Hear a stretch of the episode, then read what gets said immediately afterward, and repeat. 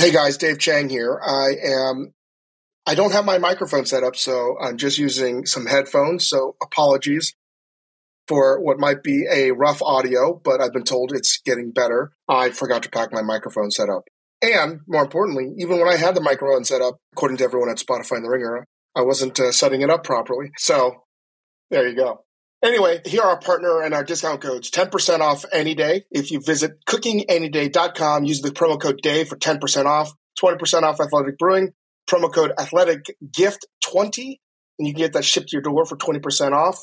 And $40 off Cometeer Coffee, cometeer.com slash Chang. I cannot stress enough how what a game changer Cometeer Coffee is for me. And you should try it for sure, especially with $40 off. And 10% off all Momofuku products stock up on your pantry before the holiday season. I can tell you that just seasoning your turkey with the Momo savory salt, which you can only buy online at shop.momofuku.com, is a wonderful way to do it. And all the other savory salts, the, I mean, the, the, the tingly salt and the spicy salt are also great for, for meats. Uh, that's what I've been using them for uh, recently, grilling and slow roasts. But um, we also have our instant noodles and all our chili crunch that you can get at your local supermarkets. But our entire full array of products available at shop.momofuku.com. Chris will be joining us in about 30 minutes. Uh, we'll get on to the show.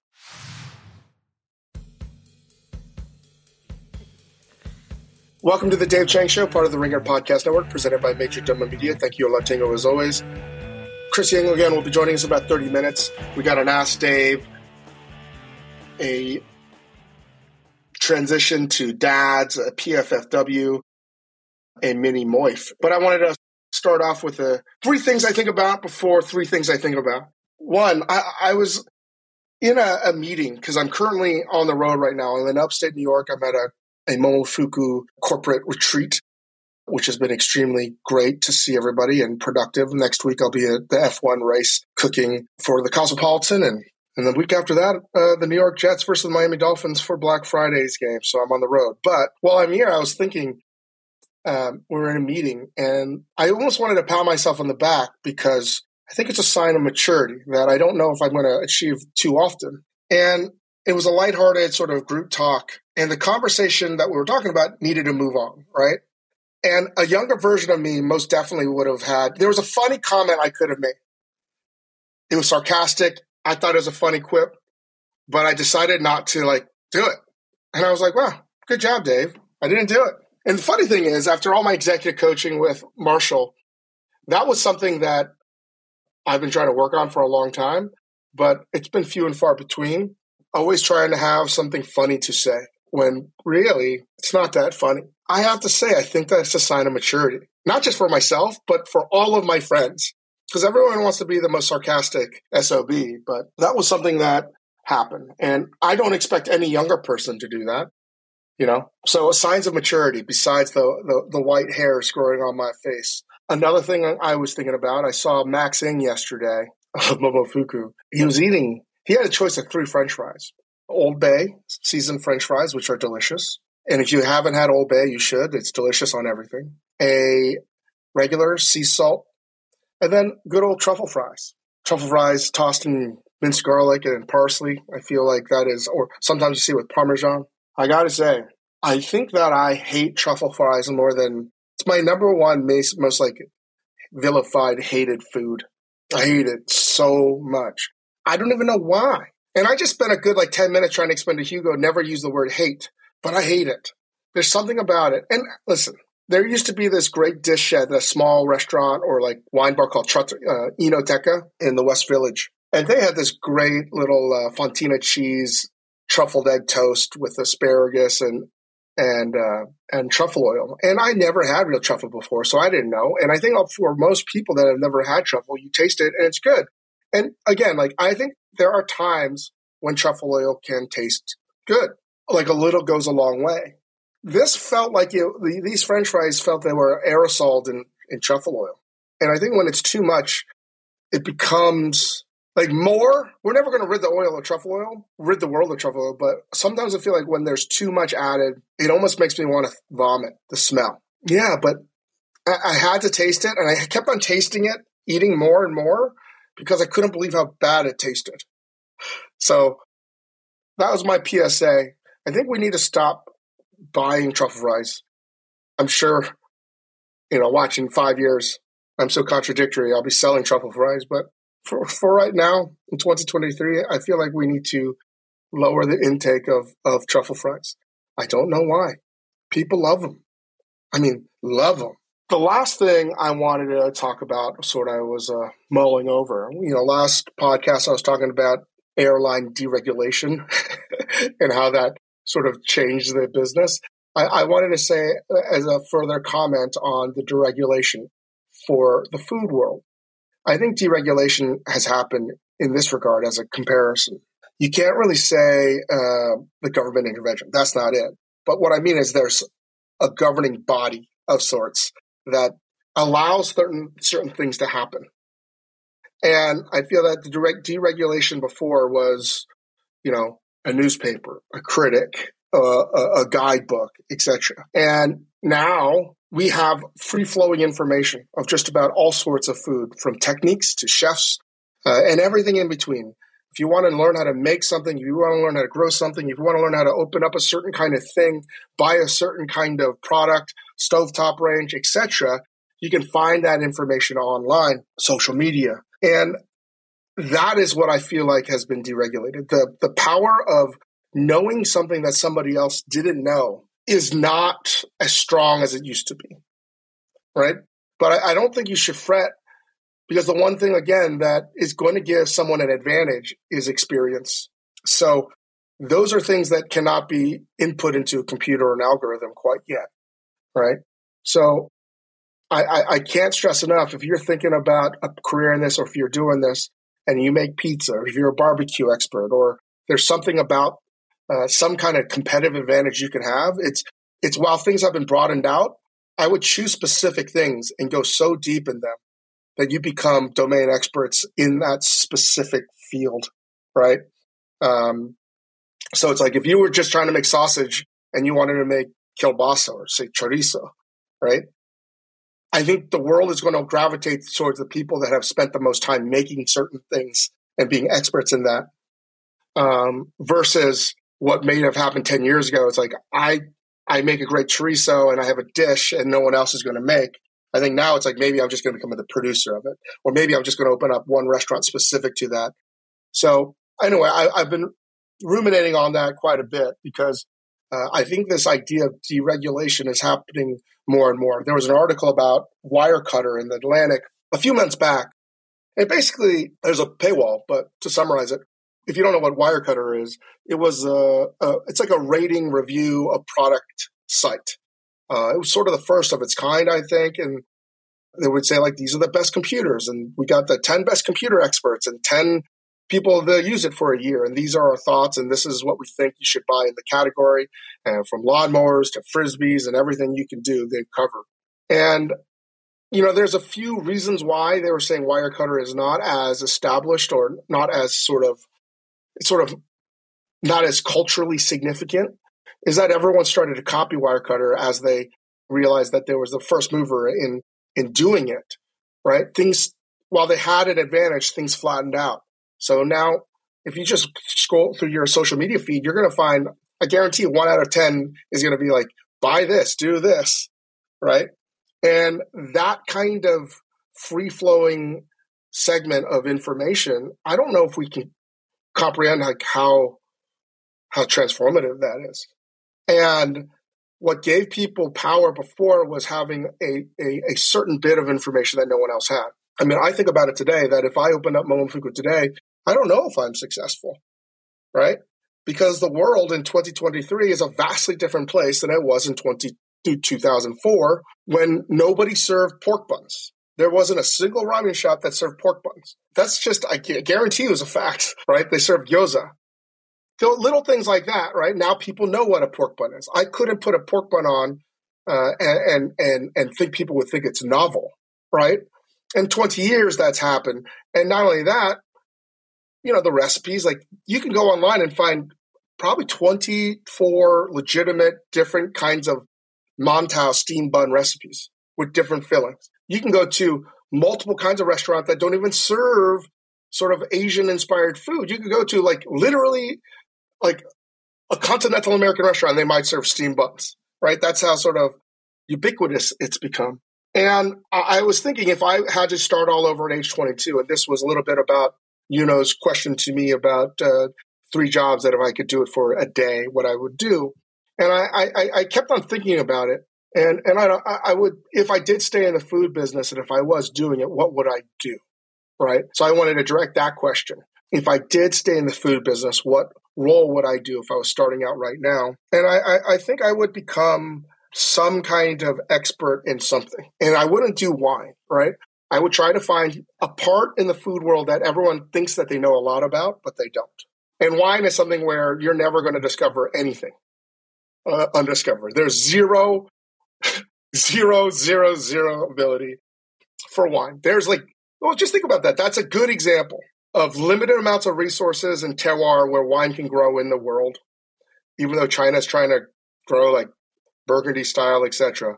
And who knows, with you know breakthroughs in science, who knows what can happen with the world of wine. But in terms of revolutionary breakthroughs, you're not discovering a new piece of land that's going to make a terrific wine.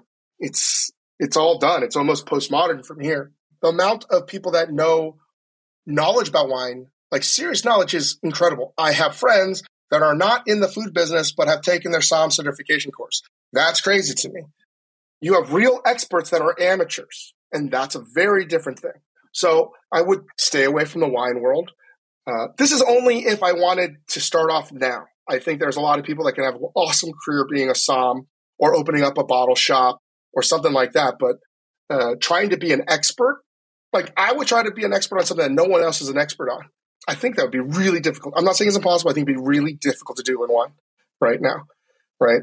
There's yes, there are the cream of the crop that's out there. I find them all of the top SOMs, I think would be very difficult to beat. They're so good at their fucking jobs. And besides them, they're training their the next generation as well. So all the top SOMs of the world are training. Like wine knowledge is through the roof, even on the spirits level. Everyone's making everything. you know, when when America's producing soju, I was like, well, that's it. You know, next thing you know, so some hipster is going to be making baijiu and Ozone Park. Hard to do. But what I would do, I'd probably think about doing things that are so um, so difficult to master. And I always think about what Chris Chris Bianco does. Right? He's made pizza that if I taste, I know that it's his pizza. Right? So maybe I go into ice cream. Maybe I maybe I do baking. Right? Maybe I wouldn't do. Uh, maybe I just make like English muffins. Right? Or or something ridiculous. That's what I think about a lot, right? Because it's hard to make a mark. There are pockets left, but but I'm not sure how long you would have an advantage, right? So it's one of the reasons why Ferran and later uh, Rene at Bulli and Noma respectively started to change their menus every year to keep the copycats on their toes. It's also one of the reasons why Apple does it too. It's to to keep the imitators off balance. I think it's very difficult for the food industry to to innovate that quickly. So I'm not sure what it would be, but I think it would be baking, uh, probably not cheese making, but maybe it would be in the world of baking, right? Or something that is so simple. I honestly, I I still think about making soba. It's something that is so uh, repetitive, right? and there's no more uh, innovation that's going to happen in soba making in a soba maybe here or there, little bits, but the world we know of soba is is definitive for the most part.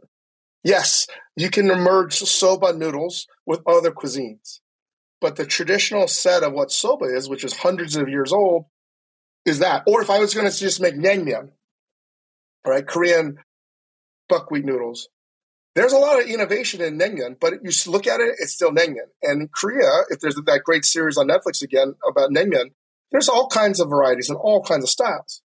But if I chose to make a naengmyeon shop, I would try to force myself to not have ADD, and I would try to make everything bespoke from scratch and be the best naengmyeon maker like in the world. That I think could be achievable. And that's sort of what I'm trying to tell people that are listening that are thinking about the career or career change or whatever. I would just go so deep in something that is sort of relatively obscure, like naengmyeon, right? Something that you know a group of people, Koreans are fucking crazy about this cold noodle soup that I don't, I personally don't know if it would ever, the world would catch on fire with naengmyeon. But those are the things where you know that in Korea, people love it, right? Another one would be jjajangmyeon, all right? The Korean or the Chinese inspired black bean sauce soup, which I've tried to get out there in the world. It's these dishes that you have data that you know are fucking delicious. But for whatever reasons, culture hasn't caught up with it that allows other countries to open their, their doors to accepting these dishes. What about dumplings? Isn't dumplings something that like has so much breadth and range that like you can really get creative with it also? I think no, I don't know. I think there's so much dumplings out there. Right? That's the problem. And the world over. So maybe it's a different one, right? From Uzbekistan or something like that, or Armenian, right? But it, could be. I, again, like I, I, I don't know, you know. And I would just focus on things that are good that can translate. But for whatever reason, so this is the information asymmetry that I think is is like remaining. What is delicious in another country that's beloved that is not delicious somewhere else? And there's no guarantee that it's going to translate over. But if it does, you get Blackpink all of a sudden, you know? It could be anything. Maybe I would do kakigori. I wouldn't do patbingsu because I think patbingsus, don't get mad at me, Korea, sucks. I, I, don't like patbingsu because I don't I don't eat red bean. I think people that listen to this podcast know that I don't eat red bean. But kakigori to me is an art form and it's very difficult to make proper. So maybe it's something like that. Again, I don't know, but you should spend time thinking about things that are delicious in another country being respectful and trying to figure out how to do your version of that or just becoming an expert in that in and of itself. So, you know, I, I have no idea. All right. And you, you won't know either unless you do it. So that, that's my word of encouragement on the three things is, you know, this, this freedom of information, this dem- democratic access to culinary knowledge. I mean, amateur barbecue is really good right now. Everything that from an amateur level is really good. And I'm also excited about that because that's how you get an influx of new, right? It's in some ways the culinary thought and food, at least the Western canon, has been inbred, right? And I know that's a disgusting term, but it is. It's it's had the same DNA, same memes, because I believe that deliciousness is a meme, recycled over and over and over again. And that's why you're getting these like deformities and things, right? So it's good to get an influx of new, right? Every once in a while, that's a good kick in the ass. So again, with these new amateurs that are coming in that are not specifically trained or classically trained, I think it's an opportunity to see new happen. And I know this is the most optimistic I've been. It doesn't mean that this is going to happen. I was just more pontificating and thinking about what would I do if I was graduating from college and I knew I wanted the food business. And I didn't listen to anybody because I was too stubborn. I still wanted to do it. All right. There's a lot of ways to express yourself in, in making food, but yeah, it's something I think about quite a bit. But I think I maybe I just make doenjangjjigae, right? I just make stews, right? There's a lot. There, there's just so much you can do, uh, food wise. I'm just I just don't want to see the same restaurants open up time and time again. Anyway, let's take a break.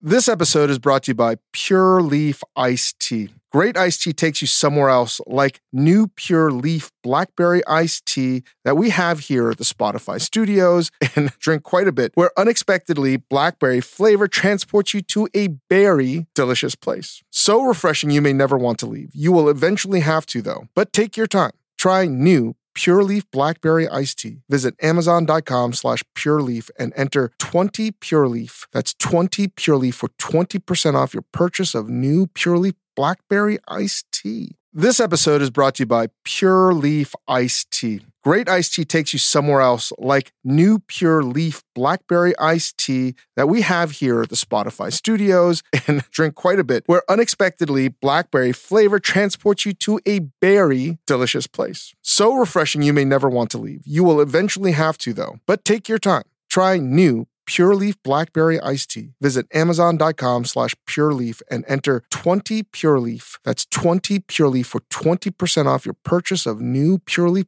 Blackberry Iced Tea. Okay.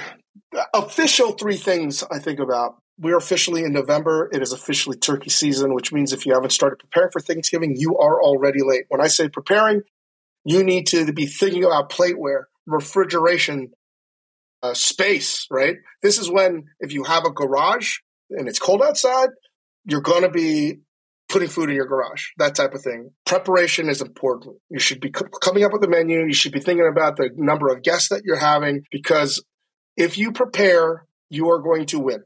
And that means from having the right utensils for service, same plateware, cooking utensils, salt, spices, all of these things. It takes maybe an hour to do. I recommend you sit down right now after this podcast and just write out a list of all the things that you have and you don't have.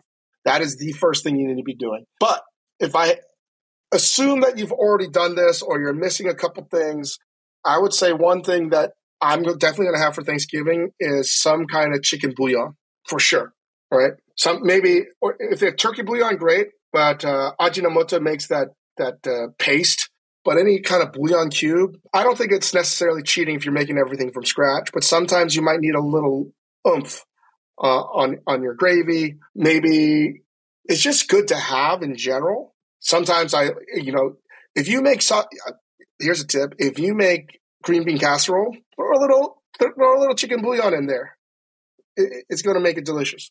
The other thing I'm going to make sure that I have, I'm going to buy cream and butter, all dairy, like two weeks before Thanksgiving. I'm going to do multiple trips on this piece of paper. I would also write up multiple like timelines. These things that will not spoil easily. I would buy minimum like around two weeks beforehand. Eggs, flour, butter, and uh, eggs, flour, butter. Yeah, that's about it. Cream. I'd buy cream too. And just put a reminder two weeks, stop by a supermarket, grocery store, and buy these things. There's nothing worse than scrambling around trying to find what you need.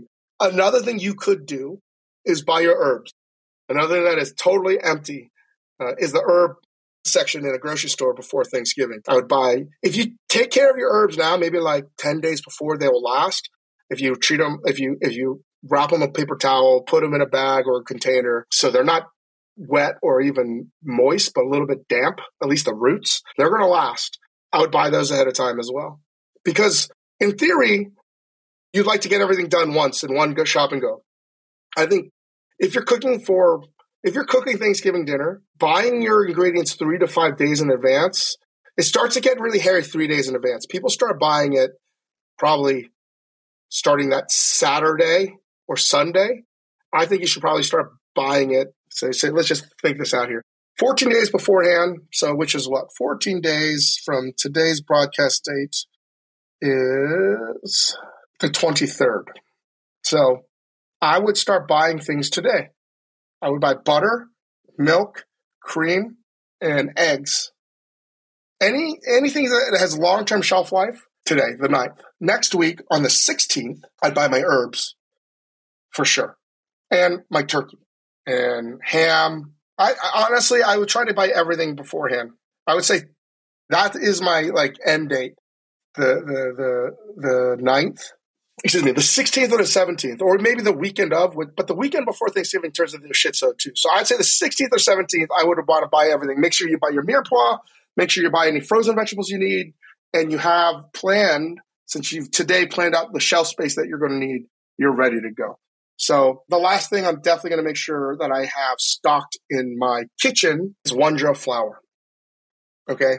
We don't even have it at the studio, but I'm going to make sure I almost always want it when Thanksgiving happens because so many of the dishes require some kind of roux. And I don't necessarily like using cornstarch for things. And Wondra makes a fucking sick gravy because it's basically deionized flour, so it doesn't stick together. It's effectively, they make it like a slurry paste with flour. They cook it out, then they like sheet it out and they pulverize it, desiccate it, and that's like Wondra flour. It's great for coating fish. It's great for cooking, but there are going to be times where maybe something needs the consistency changed I'm thinking from the green bean casserole. I'm thinking that if I do any kind of like gravy, macaroni and cheese, right? These are the things.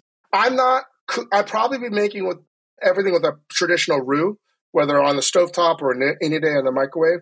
But like, you're going to be so busy cooking things that if you are not following recipes like I am and you overshoot or you've misjudged the, the, the water content on something or doesn't have the texture you desire, having Wondra is an awesome thing. I just I think it's a little bit better than cornstarch uh, for these applications, especially say in gravy, because cornstarch has a different kind of texture to it, right? It becomes snotty almost, right? And Wondra doesn't give you that. I, I wish there was a better term than snotty, but it, uh, that it just is again more less viscous than say using cornstarch.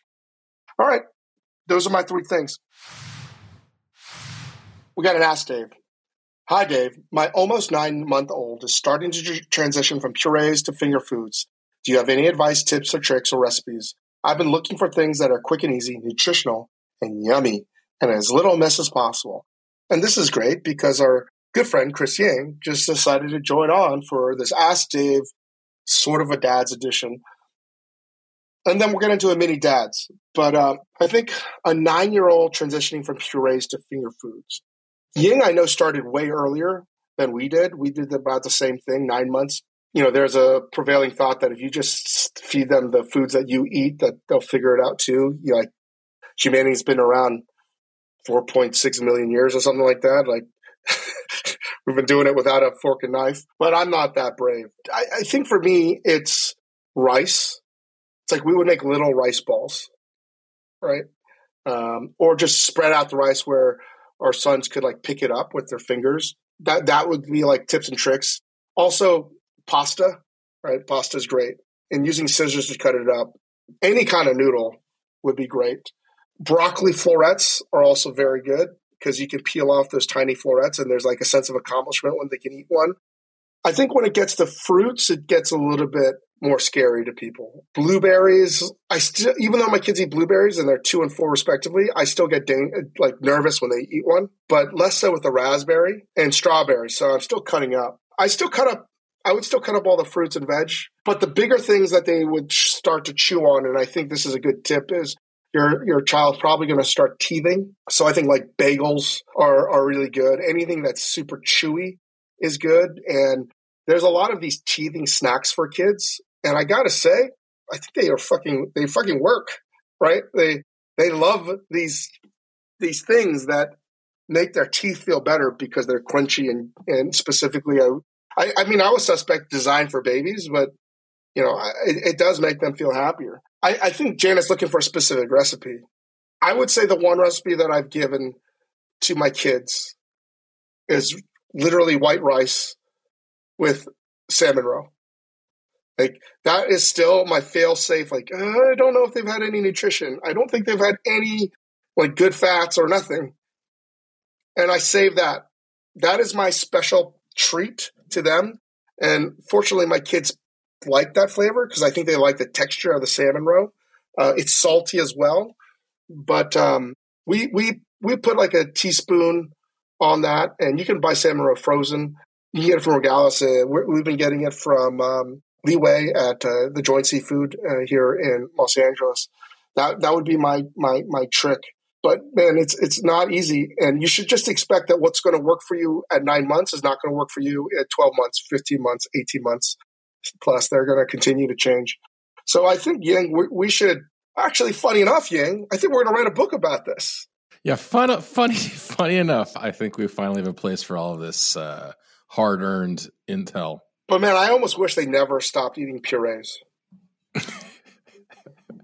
it's so much easier. And uh, so much easier. So much easier. I would also say a good thing to have on hand is a mini, uh, a magic bullet. Yeah, I feel like purees are so much easier because you can you can also portion them out and like you don't have to. Man, the thing that drives me crazy, I know this drives you crazy too, as they get older and start eating, the amount of food waste or the amount of like leftover stuff I just have to eat my parents it's, get so it's, mad. It's it's it's it's it's insane. Um, but I also, Janet, wouldn't give up on purees, right? Mashed potatoes is still a thing. Some, I mean, sweet potatoes. So uh, those are things that I know that are going to eat. I mean, knock on wood. But for me, my go-to is what Asia's been doing for millennia is rice. That's right. It's got to be rice. Rice, rice all day. When did they? When when did your boys start doing like rice with seaweed, with kim? Uh, they they've been doing that from the get go. Yeah, I feel like Yeah. that's helpful too because you can kind of contain it a little bit with the seaweed and it doesn't like become a total disaster and mess everywhere. I feel like the the seaweed is a strong move. I've also found two little tricks because wherever I can. So if I'm going to be making anything, soup or whatever, or even like if I'm giving them bread, I'm putting an outrageous amount of fat, butter, right? Uh, if I'm making mashed potatoes, I'm using. If if any point I can use full cream, I'm doing that. I mean, wildly unhealthy for an adult, but trying to maximize as much punch nutritionally as possible for these kids. But what was I going to say? Oh shit! This seems to be a, a, a, a, stupid tip. I found that cheese. You would think that like kids would love Babybel cheese. They don't love. My kids don't love it. Right? Do your kids like it? I thought I thought the exact same thing. I was like, this is going to save my entire life. And then they ate one, and I just have to eat the rest of the bag. And we kept Yeah, buying yeah. it because I just kept. Yeah, we kept to it. Yeah, they don't. I listen. The things that you think they're going to like, they're not going to like. Just know that, Janet, and accept it. I think the biggest thing we could tell you is, you know, like hostage negotiators would tell you you, you don't negotiate with somebody. You can't make sense of somebody that's irrational. You can't. You, you're you're you're dealing with somebody that does not have a foreign brain that doesn't understand logic or rational thought. Don't try to project your rational thought onto your child. Anything that makes sense is not going to make sense. I just, just accept that. You just got to let it go. Right. You might So- be thinking to yourself, this has baby in the name. Babybel. This will work, but it won't Yeah. work. Or like, oh, look, I, I'm going to cut up. I just spent all this time cutting up this cheddar cheese and the small things, and they don't eat it. They they want to eat the whole block. But I will tell you the things that you're like, like, yeah, should I? Should I not? I found that the cheese that my kids like are the shredded, any shredded cheese. You just put that in a bowl. I think they like the texture, and it gets everywhere. That's what it is. And the other cheese that they eat, like candy, and they defend to be so pleased, is just American cheese. hmm They like peeling it open and just eating it and like ripping it open. I think they like the texture. But man, American cheese is like 180 calories one slice, a lot of sodium. But that's a whole nother question you have to have is when do you start introducing sodium? Because all, again, all those baby police will tell you, ah, listen, They can't. They, they're not going to eat enough sodium for it to be bad. I mean, come on, it's fine. We had a we had a decent amount of luck, especially when the when they're like teething or or sort of like just sort of starting at this phase with like larger pieces of frozen fruit or like frozen smoothie pops and things like that that just sort of soothe their gums and, and make them feel delighted. My kids will still just eat a bowl of frozen fruit. It's an anytime snack. fruit's dangerous too. You think smoothies, smoothies don't work? Oh, you, you know, I, I gotta say, and I'm sure when we write a book, Chris, people are gonna be like, "That's bullshit. That doesn't fucking work." but you read enough shit, you see something online. Oh yeah, I'm just gonna put some kale into the smoothie.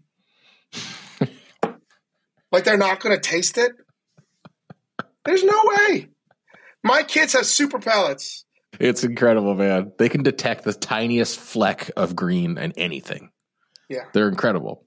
They're like they're And like just- airport security dogs.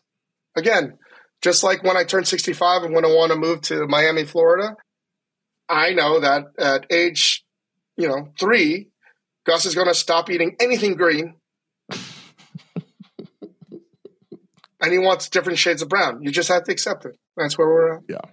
That's a that's a really good point too. Is like when you start to celebrate your kid and like all the things they want to eat when they're two, it's like it's like DeSean Jackson celebrating and dropping the football in front of the end zone. You're just like anything that they're into when they're two, they're going to hate when they are three. You were celebrating way too early. Let's take a break. All right. Apple Card is the perfect cashback rewards credit card. You earn up to 3% daily cash on every purchase every day. That's 3% on your favorite products at Apple, 2% on all other Apple Card with Apple Pay purchases, and 1% on anything you buy with your titanium Apple Card or virtual card number. Visit apple.co forward slash card calculator to see how much you can earn. Apple Card issued by Goldman Sachs Bank USA, Salt Lake City branch, subject to credit approval. Terms apply. This episode is brought to you by Vital Farms. No matter how you like your eggs scrambled, over easy, or sunny side up, the people at Vital Farms believe in one thing keeping it bullshit free. That's why their pasture raised eggs come from hens who each have over 108 square feet of space to roam and forage all year round. So you can spend less time questioning your food and more time enjoying it. Look for Vital Farms in your grocery store and learn more at vitalfarms.com. Vital Farms, keeping it bullshit free. We're going to do a quick dads and Euno's dad too. What, what, what, do we got here? What are some other like kind of rookie mistakes for when you're feeding your kid um, when you were like a you know at any point you know from toddler to? Uh, I'm still making them. You know what I made? I made for my two kids on Sunday eggs Benedict, but with sam- smoked salmon instead. I poached eggs. I made a hollandaise sauce. I did it on crumpets instead of English muffins. And I don't know what compelled me because like a month ago, Hugo said, I want to eat poached eggs. And he ate them all. And I was like, using that data, I decided to, um, I could have just made them poached eggs, but I made them the full fledged eggs Benny. Right? they took, yeah. both of them took look, one look at this. And Gus pushed his plate like through it almost. And Hugo looked at it and he goes, yuck there there's there are like multiple multiple mistakes at play if we can do a little post game analysis here. For me maybe you're maybe these aren't mistakes to you but the first mistake is making any sort of a composed dish for a kid like does not work. They don't they yes they want poached eggs but the second you put it on top of a muffin with you know whatever ham canadian bacon and then hollandaise are like dude that's i don't want to eat that. You can't compose things for them. And the other is doing anything where you feel like you're going to have your self worth tied to preparing food for your kids. Basing any any amount of self worth on on your kids eating your food is going to be a real real bummer. Um, and two other things for sure. You need to really come to terms with the fact that you're going to find food crusted somewhere, and that food's going to get everywhere, and you just have to accept it. You're also going to accept the fact that you just changed your son or daughter two times already before breakfast and they're going to have to change their shirt again. Just have to accept that. Maybe even four times before breakfast is over. Yeah. Right? Like uh. that's those are the things where like there's just no way and it's going to happen. You just have to accept the fact that they're going to ruin their clothes like all day. You're also going to think that maybe I should feed them without a shirt on. You try that. See how well that works. The reason you won't do that is you realize now I have to give them a shower. Mm-hmm. Mm-hmm. So mm-hmm. the clothing is actually an important part of the cleanup process. You'll yeah. learn. One day you'll learn. You'll learn. Oh, you're gonna be like, oh, I'm a fucking genius. I know I'm gonna solve this dilemma. I'm just gonna have them eat without a shirt on. Don't say I didn't fucking warn you. Were you? I mean, we had we had. Did you ever have one of these, Chang, where we had the uh it's like a full body bib. It's like an eating yeah, yeah. suit where they have long yeah. sleeves. It goes all the way oh, around, oh, no. ties in the back. It's like so, it's kind of uh, crazy. It's, it's, it's literally an Iron Maiden for eating. It's literally an Iron. Wow. No, it's like it's like when um a doctor is putting on their scrubs and they put their arm out and you put the suit around them. Like I I, I was jealous of this this uh, full body bib. And I think for anybody else, you have to accept that working under a despot. Uh, I like I would imagine some you know some king in England in like the 14th century, right? oh my my! I saw my my. Oh, they want kiwi. Oh my god, they love kiwi. I'm gonna buy. I'm gonna buy a whole box of kiwis because that's like the only thing I've seen them eat. I'm gonna gather all the, second, the kiwis yeah, in the land. Yeah, the second kiwi that you give to your child and you taste, you're like, wow, that is because we haven't said it all. The platonic ideal of a perfect kiwi. It's like sweet, tart, perfect. There's like you're, you're doing simple math. They love the mediocre kiwi, they're going to go bananas for this one. Yeah, logical. You'll be you you you're you'll never see your child eat a kiwi ever again.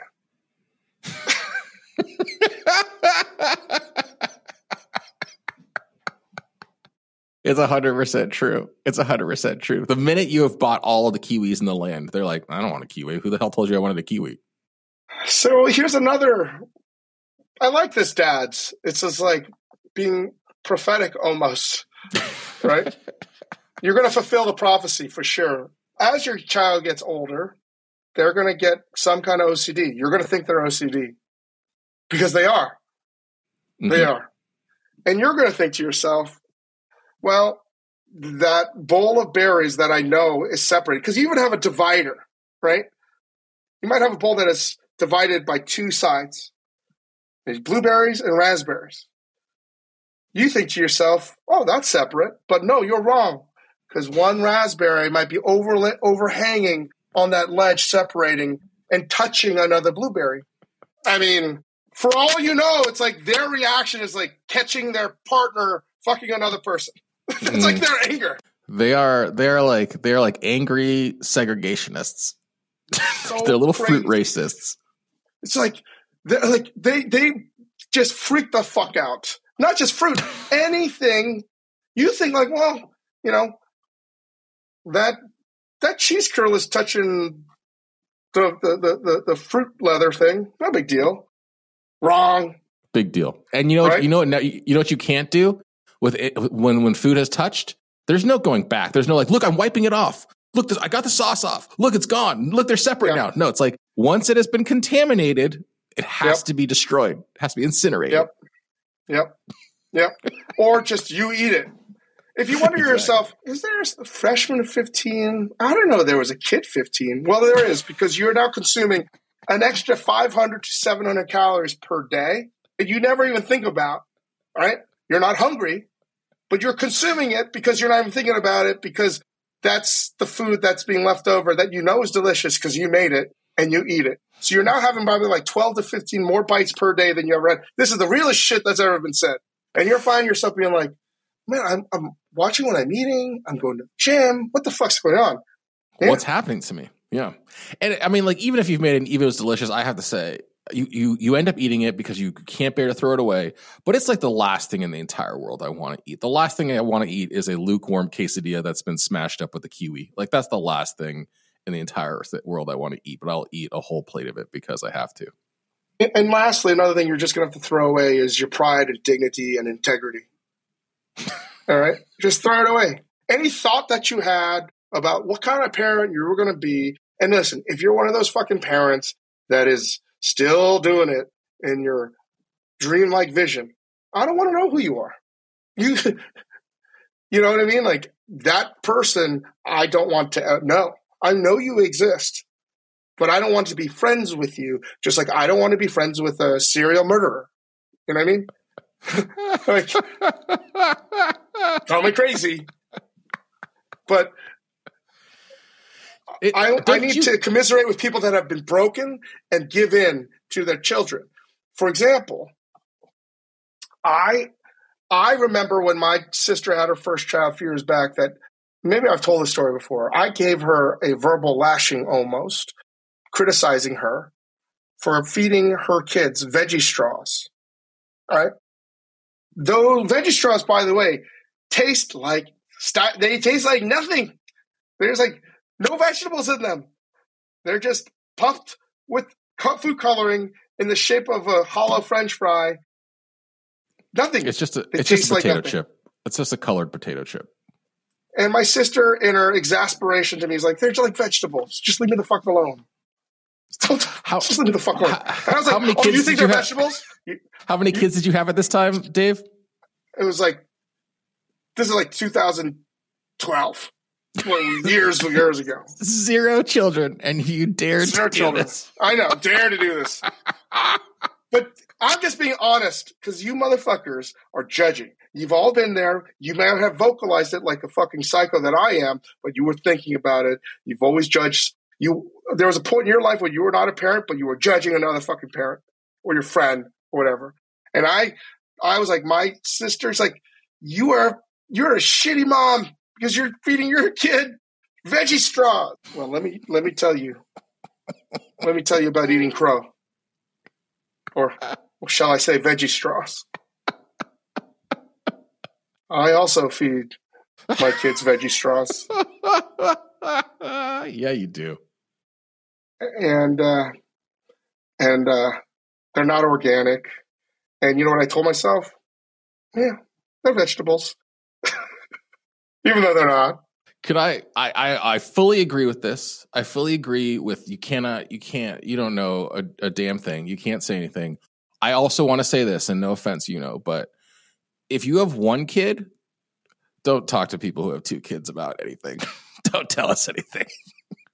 Oh, yeah. Multiple kids, man. If you got one kid and you're still doing the organic, wonderful farm to table lifestyle, like don't talk to me. Don't talk to me until you have two. Yeah, all those things will go, go away. Yeah, I, I, I, you should go go eat that placenta you've been saving up.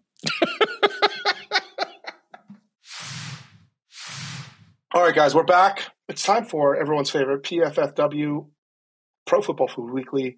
Basically, we are going to tell you what and who's going to win the Amazon Thursday Night Football game, specifically by choosing the five S's, which is sandwiches, steakhouses, seafood, suites, and special teams or special sauce, and determining which team ultimately is going to win because the city has better food in that day, in that moment during that game. Last week, we won. We won. I mean, the algorithm, surprised. The algorithm won. Thank you. Thank you, PFFW algorithm. Thank you. You were right again. We are six and twelve for the year. We sowed to bet on Pittsburgh to cover, and they did. We did it. The algorithm's back on track, hundred percent from now on.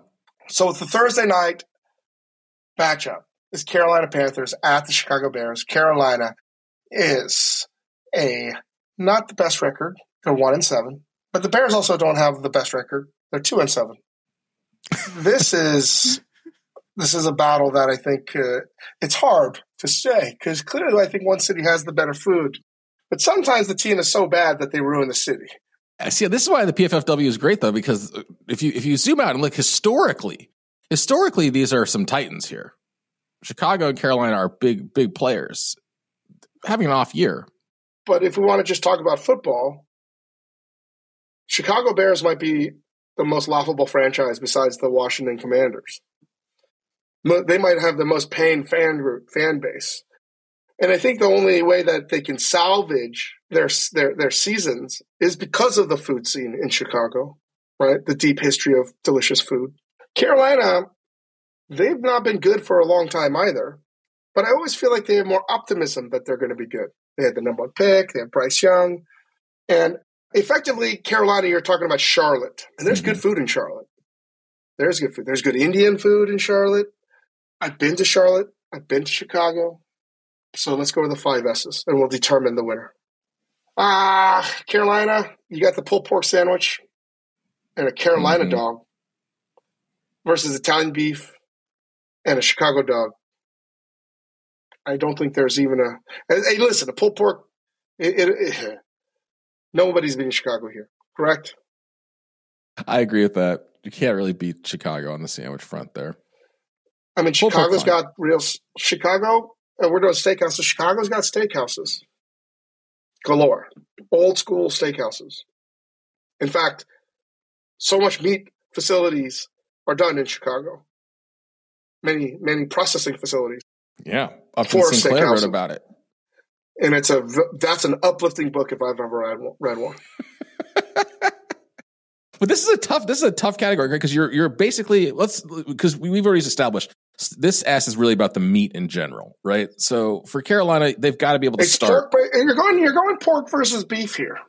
You're going pork versus beef because it's, it's, it's Carolina barbecue. It's a lot of whole hog and it's a more vinegar based. And I gotta say, behind Texas barbecue, it's probably my favorite between Western Tennessee versus Eastern Tennessee barbecue too, which also has that vinegar. I, I like Tennessee barbecue, so I'm going Carolina. I don't know what the algorithm's showing for you, Chris Ying. Yeah, I mean, I feel like the whole hog tradition of the Carolinas and the vinegary sauce probably tips the scales in terms of traditional meats, you know, Chicago and the steakhouses. But, you know, I just talked to somebody yesterday who reminded me it's been so long since I've been to Publican in, in Chicago. And I know we've had good times there. And like, that's such a good meat place too. Chicago's just a good meat city. But I think the fact that Carolina can claim multiple styles of barbecue to itself has to be the the tipping point. All right, all right. It's closer again than I thought. For sweets, uh, man, I, I already see what's happening here. I think Chad AI, this this algorithm. You never know. You tricky son of a bitch. You are. For sweets, Chicago's got Mindy's hot chocolate that's been around. It's got it's produced some, some of the best pastry chefs. Um, Marge's candy, North Carolina. So Charlotte area's produced Krispy Kreme. Mm-hmm. I mean, I mean, come on, that's like saying Logan Sargeant versus Max Verstappen. Like it. Yeah. yeah, yeah, yeah, there's no competition there. I did not know that, but oh my god, that I that's that's a that's a that's a tricky one. Krispy Kreme all the way. Under the radar. And I feel like for special sauce, Chicago's got giardiniera. It's got its own Chicago dog stuff. I'm sure it's got a bunch of other stuff, but I feel like Texas Pete's hot sauce. If you've not had it, it's not made in Texas. It's a Carolina hot sauce. It is my favorite Tabasco like hot sauce because it's got extra amount of xanthan gum in it. It's very viscous in a good way, and it's it's good. It, Texas Pete's good. It makes a good buffalo wing. I like it. I didn't even know that it wasn't invented in Texas. Carolina. This could be fake news. I, I thought it was invented in Texas, so it was news to me to find out that it wasn't. And they have they, the Carolina produces all the hot like the real hot hot peppers for us with Ed Currie. He's the pepper reader. You, you, I'm sure he's been on Hot Ones, and they have a great name. This is this they should win on this category special sauce special team specifically for this name because this is the opposite of of what England does with naming food. This is the opposite of Turkish delight, which is which is horrible names for delicious foods. Yeah, Carolina Reaper. I mean, I don't have to taste it to know what it is. I do not have to taste it to know that it's the hottest pepper in the world. Great name, Ed. Ed, you, you did a hell of a job breeding one of the, hard, the hottest pepper in the world, but you did a better job in naming it. And Ed, I think you should stop making hot peppers and getting the branding business. Carolina and Reaper is an incredible name.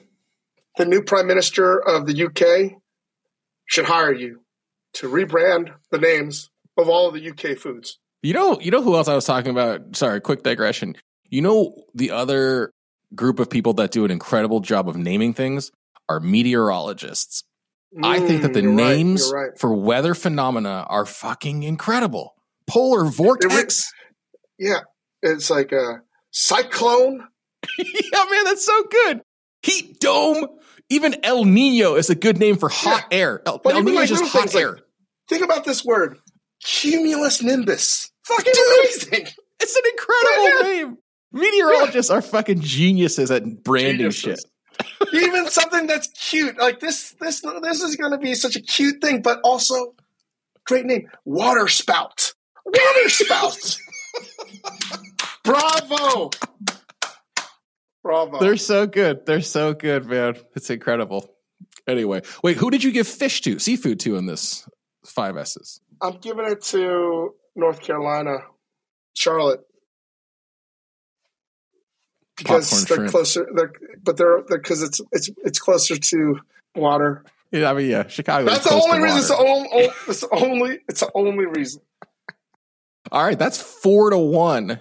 Four to one for Carolina this week. What do you have? Chicago's a three and a half point favorite. What do you I'm have? Going three, I'm going three and a half Carolina, folks. Oh, flip it. Bank, flip it and you reverse can bank, it. You can bank on it. All right. Just like last week's. So if you want to do the right betting strategy, I would bet progressively for all the times we've lost to make it up on this bet. Bill Simmons has a million dollar bet. This is the bet that's going to make you even for all the losses this year. Bet the bet the farm right? on this one. bet the farm on this one. And just remember, do not take any financial advice. This is not any prognosticators. This is not our fault. It's the algorithm's fault if it's not right.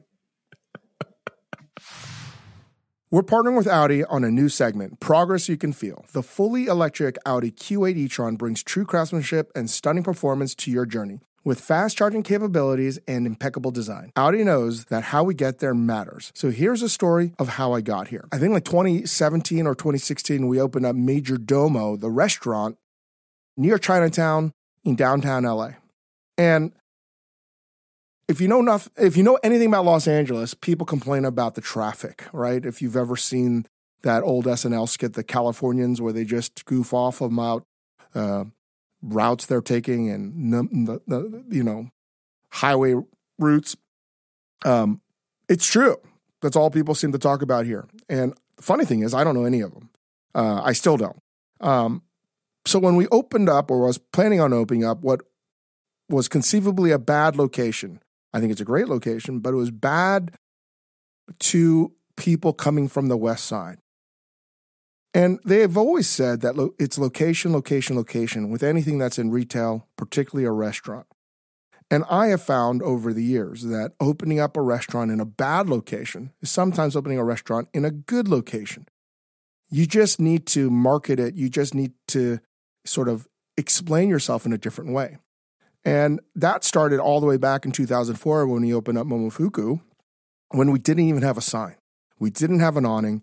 It was actually intentionally difficult to find because we wanted that experience where people discovered something. I think discovery, whether it's a music, a book, is an amazing feeling. People remember it and they talk about it. So we have to over deliver on the food, especially when there's like almost no ambiance. We were just 600 square feet of of, of plywood. So we kept on thinking over the years when we op- would open up restaurants, mainly we would open up in places that we could afford, and those happened to be sort of traditionally bad locations. That forced us to make a menu that was different. That forced us to make food that people would talk about. And we were quite successful at that. And even when we had the restaurant in Australia, I intentionally chose the worst location in the entire casino at the Star Casino because I wanted people to almost be aggravated when they finally got to the restaurant. I wanted them to almost honestly be angry that it took so long for them to get there because there's something about that contrast of being agitated and then tasting something so delicious that was the, the it made the, the, the trek there worthwhile. And you know, I digress. Back going back to Majordomo. So we are opening up in a location that doesn't really have a name. It's near Frogtown. It's near Chinatown. It's near you know, what is now Crypto Arena. And I knew that we had to make food that was celebratory, that people would talk about. And there's only two things in all of Los Angeles where people would talk about glowingly and willing to drive into traffic and to change their entire patterns around. That's watching the Los Angeles Lakers and the Los Angeles Dodgers. And this may seem like a stretch, but thinking about that those those moments, right? Like how how can you make an experience so great that it's worth the travel, right? That's where we had to base the food around. So I knew we needed to make something celebratory. And I knew I needed to do something that had an homage to all the things in Los Angeles and to who I am. And the first dish that I created was this short rib. It's a smoked short rib. And it really was emblematic of everything we did at Majordomo. Instead of getting flanken or Korean barbecue short rib that you would get where you have the three bone structure and it's cut, sliced thin, I wanted to do it so it's whole. And you might see that if you go to Texas barbecue or I don't want to say Texas, but a lot of barbecue places have been doing it where they're doing a whole short rib. And there's two kinds of short rib plate, whole plate, and there's whole and there's a chuck. Most people get chuck short rib. It's fine, but the meat is more, as I'd say, not as well uh, proportionate, right, in terms of size. The more the money piece is the plate short rib, and uh, inspired by Texas barbecue, inspired by people like Adam Perry Lang, I wanted to do this with my mom's kalbi marinade. And the reason I think about that is my mom's braised short rib Korean short rib called kalbijim was famous. People would literally want that recipe. They would travel just to eat her thing.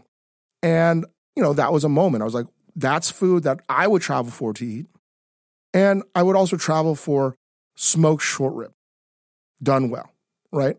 Those are those are moments where I would get on a plane if I if I had the time to go eat. So I started to merge those two things together because I felt that combination of that experience and that celebratory communal nature of having Korean food at a Korean barbecue restaurant like Park Barbecue could all be combined together. And I, I don't know, but my gut told me that in all my years and all my past, that if you were able to sell some kind of food that was celebratory, that was so delicious that people sort of forgot where they were, you could overcome bad location, poor design, you know, because we, we never really had much to begin with. And honestly, people were traveling for the most part from the west side of Los Angeles to the east side to a location that honestly people didn't know anything about.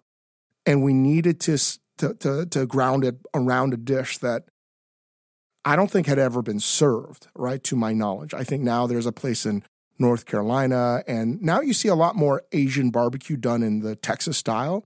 But we got a custom made smoker from Texas brought in. And you could say, is it fusion? I, I don't know. It's, you know, most Korean barbecue, you would traditionally cook it over charcoal and wood, and it's marinated. All we're doing is doing it at a different temperature and a longer cook time. And we would carve it tableside. And then after the meat had been carved tableside, you would have all the accoutrement, the, the garnish that you could make your little Korean sort of sams. And then we'd take all the scraps and we'd bring all, all the scraps back to the kitchen and we'd chop it all up and make a beef rice. So you felt like you were getting so much because it's honestly not a cheap dish, but it's a hell of a lot cheaper than the cheapest dish, the cheapest seats at like Dodger Stadium or something like that. So sometimes you really can't connect the dots until well after the fact. But one of my guiding principles in in how I got here was trying to over deliver and trying to sort of work your way backwards from a feeling, from a memory, from this celebratory feeling that I wanted guests that came to Majordomo that would probably on the way to Majordomo say, God damn, this traffic sucks. This food better be worth it because I've just driven an hour plus to get here. And when they leave, they go to their friends and they say, "Man, I'm so glad I sat in traffic. That was that was so worth the time spent to get there." And that's been a, a critical part of my success and at Momofuku and Majordomo is still doing extremely well. So you can definitely go check that out. But it wasn't one single moment. It was a collection of many moments, and it's thinking about it. It's thinking about how you would like to feel. It's thinking about how somebody with their time and hard hard earned money would like to feel after they leave your restaurant. And, you know, it's something that we continue to do. And it's been part of my journey from 2004 to present day. There's progress, and then there's progress you can feel. The Audi Q8 e-tron is just one model within the Audi e Tron family of fully electric vehicles preparing for a future that is exhilarating, exciting, and thrilling. Audi knows that how we get there matters, and they have the electrified vehicles to make the journey, well, electrifying. Audi, progress you can feel. Learn more at AudiUSA.com slash electric. We got a mini MOIF. What we got? Hypothetical scenario. You have to prepare Thanksgiving dinner, but you can only take one of these three with you, and the other two cannot be anywhere in your food. All right. Potatoes, butter, and flour so which one do you pick? One cannot be anywhere near your food. I mean, I would take. I would get rid of flour for Thanksgiving. No, Oh, two. I got to pick two. You got to pick two. Oh. no stuffing. I think you can see the thing is like I think you can. What if you just there's there's other delicious fats. As insane as it sounds, I think you can maybe kill butter and just replace it with other fats. The potato versus flour is tough because it's like potato. You're basically losing mashed potatoes.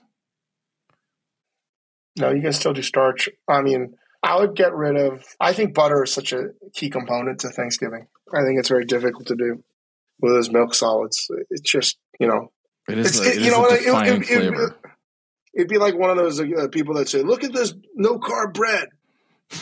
All you need is uh, protein powder and egg whites." And look out! Look at this, the nicest bread I've ever baked. That's not fucking bread. yeah, but what's your what's your stuffing gonna be? How can you have it without stuffing without bread? And how can you have a sandwich the next day? So wait, you know, does flour mean that nothing with flour is in it, or I Nothing can't use nothing with flour? Yeah, so you can't thicken your gravy with flour, like no stuffing. All right, I'm going to replace it with caviar. You're, you're going to replace the bread with caviar. Yeah, All right, so if you're holding a okay, there's only going to be two things. There's only two things. butter and caviar. That's it. That's the whole meal. I guess you're right. That's that No, no, rules. I'm gonna have a tur- I'm gonna have a turkey and caviar. yeah. Honestly, this is a much easier thing. Save all the money you were going to spend on every other side. Roast a turkey, buy a tin of caviar, and have some butter on the side. Yeah. I mean, listen. Caviar and poultry is very good. Breast. uh, This is one I think a thin slice of roast turkey breast with a dollop of caviar would be delicious. This might be an improvement on on Thanksgiving. In fact, yeah, I, I, I think I could. I mean, you can have the veggies. I, I don't know. I, I think I could get just give me butter and I'm good. And butter means dairy, so I could have some creme fraiche. You know, I think that's what I would do. I would. We should do a spin the wheel and make a for next year's Thanksgiving. Actually, I hmm. don't know if I'll ever make Thanksgiving ever again now because of this football stuff. Make one where you are limited. yeah, I like that. I like that. Actually, you know what? We're going to work on a video, folks. We're going to spin a wheel, and uh, maybe we'll find another chef or two, and we're going to make Thanksgiving a holiday meal, but you can't use two of these items. yeah, I like that. Or each each you have three chefs, and each one of you gets one of these things. Yeah. That's good. All right, next thing. All right, this is where it kind of flies off flies off the rails. Um, let's just do the uh the Taylor Swift thing, or hold on one sec. Yeah, yeah, yeah. So, Yeah, I, let's do the Taylor Swift. so, all right, so, so I'm I'm I'm I'm dating Taylor Swift instead of Travis Kelce. sure, Which restaurant would I be taking her? yeah, and I sent you guys a list of uh, the restaurants that she's eating at. So try to kind of like it's almost like one of those IQ tests, like find the next shape that comes in this sequence, right? So I mean, cl- clearly, I'd take her to Noodle Bar Uptown and then Noodle Bar Downtown in a double double feature header for day one. One of, one of those is a restaurant, and one of those is a metaphor. All right, so one in Columbus Circle, one in East Village, and then and then First after, the, I'm just gonna give you, I'm, gonna, yeah, I'm gonna give you a theoretical dinner date. Okay, I'm gonna I'm take her to Noodle Bar downtown. first, first, first, first, I'm gonna get permission from my wife to get a hall pass. yeah, yeah, yeah. She's uh, assuming she's on the your your your your list or whatever. Yeah, hall pass. I'm hall sure pass. if Gra- Grace would be like, "Yeah, if you could make that happen, go for it. Knock yourself out." Okay. I think that's the universal wife opinion on on Taylor Swift is like, yeah, sure, whatever you want, go for it. All right, I, I, I like this. So waking up for breakfast, I, I think that I, I'm gonna I'm gonna go get us some whatever. I'm gonna get us some classic bodega sandwiches, bacon, egg, and cheese sandwiches on a Kaiser roll. Classic. I don't know if you're going to take her to Noodle Bar downtown if you buy her some bodega sandwiches. Look at No, this, this is- fucking this list is- of places, this is- dude. This is this is breakfast. I'm these are not places I'm gonna take her to. right? All right. Okay. And I'm also gonna say it's like theoretically not any of my restaurants. Right? No momos. Okay. Okay. All right. Like we're talking about like a perfect eating day with Taylor Swift, right? Then, I mean, considering she would like eat many of these meals with me, right? Then I think there's no like mid meal. You almost have to go straight to lunch. I would do. I would take her to Balthazar, and we'd get a plateau. That's right. That's it. That's it. That's it. Then I take a nap. it's nap time. Is Taylor even with you on this day? This just sounds like Dave's perfect day in the city. She's driving. She's my Uber driver. so far, you woke up and had a bodega sandwich and then went to your favorite place for a plateau and have now taken a nap. I don't see where anything has been done for Taylor Swift yet. So far, this is just your special day, your make a wish day. That's why she's gonna like it. All right, everybody, everybody gives her what she wants. Very few people have ever taken her day where they have not thought about her at all. sure, okay. I like the reverse psychology. So once you've woken up from your your midday slumber while she sat on the couch or whatever, what what happens next? Is there an aperitivo? Well, maybe Is there maybe, maybe like I that? was thinking of him. She she wrote like her next greatest hit song. You know, Just like you're sleeping on the bed next to me while I'm sitting here awake. All right. So what happens after that? Is there some sort of little pre-dinner drinks or um, I think we go get a drink, uh, and we get we get the uh, we get a hot dog at Mischa's at Alex Stupak spot, right? And then we probably order all the desserts. Mhm. Then we go get a slice of pizza at Stretch. yeah, All right. very nice. Then, then we go get uh, some oxtails at Tatiana. Uh-huh. Then, now dinner is now multiple courses, right? Then we'd go down to Torrisi's and get some raviolis, right? Then we'd go to Wu's Wonton King and get some wonton men. Yeah. then you go play 18 holes at Augusta. No, no, and, and, and, and, and and and and, what the and, fuck and then and then we go to the Russian baths. Okay, now finally, finally something.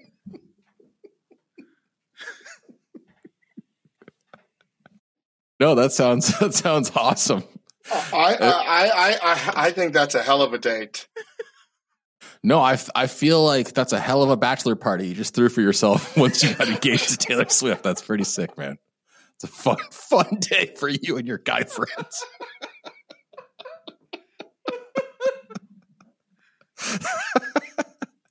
no joke though, I would do that. That sounds fun. I mean, I'm I'm It sounds awesome. Taylor Swift. It sounds that sounds awesome. like a sounds like a lot of fun. Yeah, I mean, You know what you would be doing? You would be taking advantage of the fact that you're with Taylor Swift to just be like, oh, the seas will part and I can go anywhere I want in the city right now at any time and just sit down and have exactly what I want. That's, I actually applaud that strong move. I think on the one thing I'd probably try to squeeze in is I want to go to Sushi Noz. Not, yeah, no, no, no, no, no. Let me let me take that back. What's my sushi spot that I love so much by Jimmy Sh- Shuko? Shuko? I take him take her to Shuko too for a full omakase experience.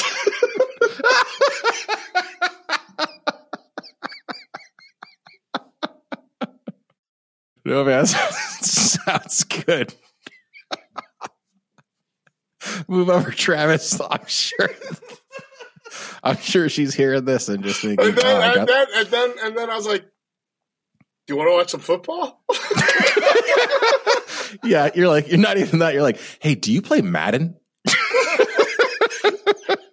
know, the, you know what I'd probably do is like, man, who should I start on my fantasy team? yeah. You- You'd be like, let's go back to my place. Have you seen Lord of the Rings Extended Edition? when Aragorn reveals how old he actually is. oh, that's amazing. What a date. All right, we, we got next. Fuck Mary Kill. What do we got? All right, guys. Real quick, fuck Mary Kill. Orange chicken, broccoli beef, and honey walnut shrimp.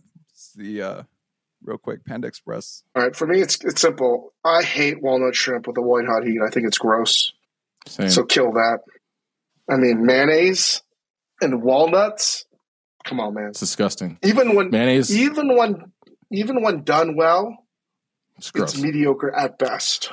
Hot, hot mayonnaise with corn syrup. Yo, Gross. Yeah. I've been craving that stuff, man. Uh, That's I disgusting, mean, what, are- what are you pregnant? What are you pregnant? dude. dude, that's so gross. Oh man, that's that's fucking gross. That's fucking gross, man. That's gross. So orange chicken is my mistress.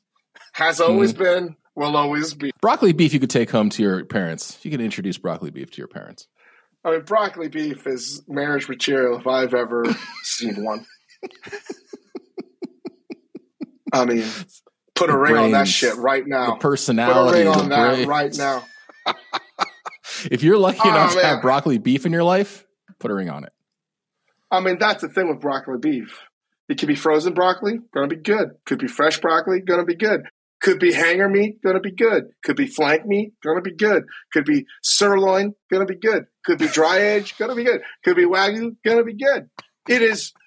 Could be like oyster sauce, no oyster sauce. Hoisin, you know, spicy, and not spicy. Could be on lo mein, or good with or good, good with rice, or good on its own.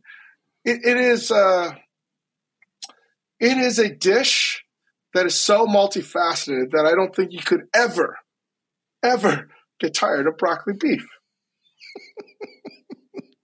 It's only going to make you better as a person. Yeah, it Spend literally will complete you. It will complete you. I think that's a perfectly played fuck Mary kill, man. I that's Yeah, a you can't say perfectly that. played. Walnut, honey walnut sheep's gonna like complete you. Orange chicken, like, come on, man. I am not bringing you home to my parents and family. You know what I mean? Like, so I- I can order- uh, yeah, you know what I mean? Like, orange beef, you belong in a styrofoam container. All right, you don't belong on a plate. you know, you know. What's your fuck Mary kill on this? It's the same as you guys, but Jesus Christ. I think broccoli beef is definitely the Mary. I think uh, orange chicken is definitely the fuck. And yeah, unfortunately, I would have to kill honey walnut shrimp, even though I do like it. But uh, I just think the other two are too strong. You know what the hol- You know what the you know what the honey walnut shrimp is? It's like winning the G League in basketball. What the fuck? No, it is nothing like that. Yeah, yeah, it is. Congratulations for being actually not that good. It is. It's a participation trophy, man. God, I hate Walmart. It's, it's like do winning the championship in like a like the fourth division in English soccer. Congratulations. I don't know, man. a good fried shrimp and a honey walnut shrimp is is it has its merits. I think it's really really tasty. I think. Gross. No, just haters. No, Gross. just mayo haters. Gross. I There was no mayo. combination. Some can, can I be honest here? Honey walnut shrimp. That kind of shit only works if a white person makes it. What do you mean? when you take three disparate ingredients, right? like ingredients that should never go together, and somehow it works. This doesn't fucking work. Honey, walnut, and shrimp don't work. They don't I mean, work the thing together of- at all. It's like it's like somebody bumped a shelf and a bunch of shit fell in a wok. it's just like, oh, there's a dish. That's a dish now. Also, I you know it's bad. Look at orange chicken is what it is. Broccoli beef is what it is. Honey walnut shrimp is not what it is. It is mayonnaise shrimp. like that's not what it is. Yes, like it's, hiding itself. It's it's deep fried shrimp, then rolled in mayonnaise, Mhm. drizzled with honey, tossed with walnuts. It's fucking insane. It's I've so never been. insane. I've never been high enough to come up with that combination of flavors. It's so horrible, man. It's I mean, we got to meet the person that did it, right? Who invented Let's honey walnut it. shrimp? And I do believe, you know what? We should do a whole segment on this. Unfortunately, I got to go. Maybe next time we should do. We haven't done one in a while. How it was made, right? We should come up with the origin story of honey walnut shrimp on the next podcast with Ying. Yeah, we'll call this whole segment "How It Was Made," but have a tiny little "probably" in parentheses. How it Like was again, probably like no, made. nobody really knows, but there's a problem. I'm uh, speaking of which, I'm probably gonna go get some orange chicken, boys. Damn That's you! not something you tell your friends. Give us five stars. Oh man, I thought you were seeing broccoli beef. Did things not work out? Yeah, what, what happened with broccoli beef, bro? I liked her. All right.